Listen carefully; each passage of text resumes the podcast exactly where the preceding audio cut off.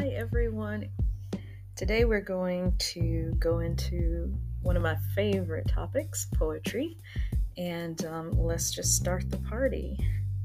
Across the Bay by Donald Davie. A queer thing about those waters there are no birds there, or hardly any. I did not miss them. I do not remember missing them or thinking uncanny. The beach so hauled was a blinding splinter of limestone, a quarry outraged by holes. We took pleasure in that, the emptiness, the hardness of light, the silence, and the water stillness. But this was still was the setting for one of our murderous scenes. This hurt and goes on hurting. The venomous soft jelly, the undersides, we could stand the world if it were hard all over.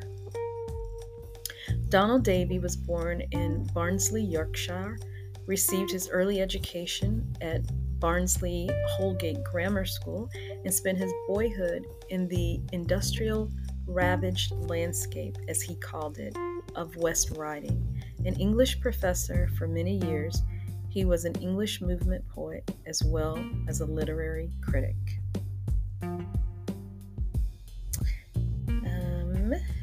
Next one is titled "The World is About the en- The World is About to End, and My Grandparents Are in Love." By Kara Jackson. Still living like they orbit one another, my grandfather, the planet, and grandma, his moon, assigned by some gravitational pull. They have loved long enough for a working man to retire. Grandma says she's not tired. She wears her husband like a coat that surveys every season. Sorry, that survives every season. Talks about him the way my parents talk about vinyl. The subject salvaged by the tint of their tongues. Grandma returns to her love like a hymn, marks it with a color. When the world ends, will it suck the earth of all its love? Will I go taking somebody's hand, my skin becoming their skin? The digital age has taken away our winters, and I'm afraid the sun is my soulmate. That waste waits for wet for a wet kiss. Carbon calls me pretty, and I think death is a good first date. I hope when the world ends, it leaves them be, spares Grandpa and his game, Grandma spinning corn into wheat. The two of them reeling into Western theme songs, the TV louder than whatever's coming. Kara Jackson is the singer is a singer-songwriter, musician, and writer from Oak Park, Illinois. Jackson served as the third National Youth Poet Laureate from 2019 to 2020. She is the author of Bloodstone Cowboy, Haymarket Books 2019. I think I've read that one before, and I felt like I read it when I really started to read it, so I'm pretty sure I must have. Let's go and find us another one. All random, of course. All right, this one is titled Advice from Rock Creek Park by Stephanie Burt. What Will Survive Us has already begun. Oak galls, two termites curious, self perpetuating bodies, letting the light through the gaps. They lay out their allegiances under the roots of an overturned tree. Almost always better to build than to wreck. You can build a wreck under the roots of an overturned tree. Consider the marten that heaves herself over traffic cones. Consider her shadow misaligned over parking lot cement, saran wrap, scrap in her beak. Nothing lasts forever, not even the future we want. The president has never owned the rain. Stephanie Burt is a poet, literary critic, and professor. Burt has taught at Macalester College and is now professor of English at Harvard University. She lives in the suburbs of Boston with her spouse, Jesse Burnett, and their two children. Okay, let's see. This one is titled All Thirst Quenched. This is by Lois Red Elk. For my granddaughter, Wakawan. I didn't want to scold the sky that year, but Grandma's words taunted my senses. If there's a thirst, then you need to pity the flowers in a loud voice. Ask the frogs why they are being punished. Stomp on the ground and talk to the dried clay about cracking open the earth. I know challenging the storm is risky. Last but not least, burn cedar and pray the lightning doesn't strike your town. That night, the stars disappeared. So did the birds. Perhaps it was the season for rain or the dance. In the western distance, we thought we heard cannon blast.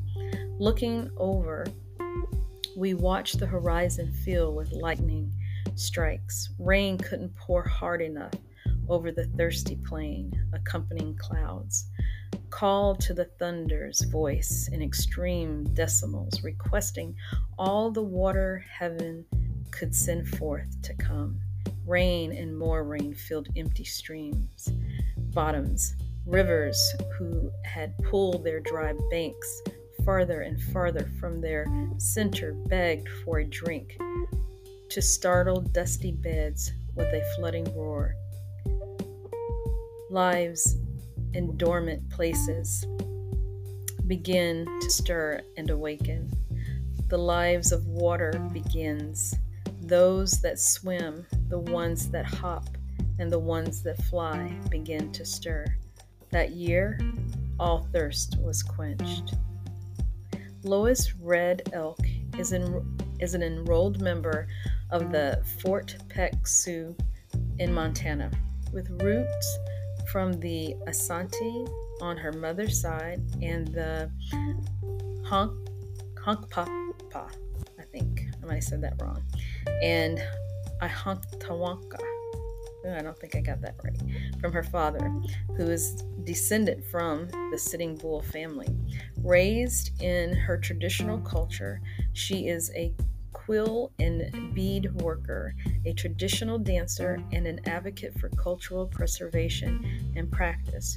During her early years living in Los Angeles, she was a talk show host on KCOP TV and FM radio host at Pasadena City College and a technical advisor for many Hollywood film productions. She has been a member of a screen of Screen Actor Guilds and the American Federation of Television and Radio Artists for 40 years, while working for all of the major networks and Hollywood studios in film and television. She has worked as a freelance writer for her tribe's native newspaper and authored a weekly column titled Raised Dakota. She's currently on the adjunct faculty at Fort Peck Community College in Montana, where she teaches cultural arts courses.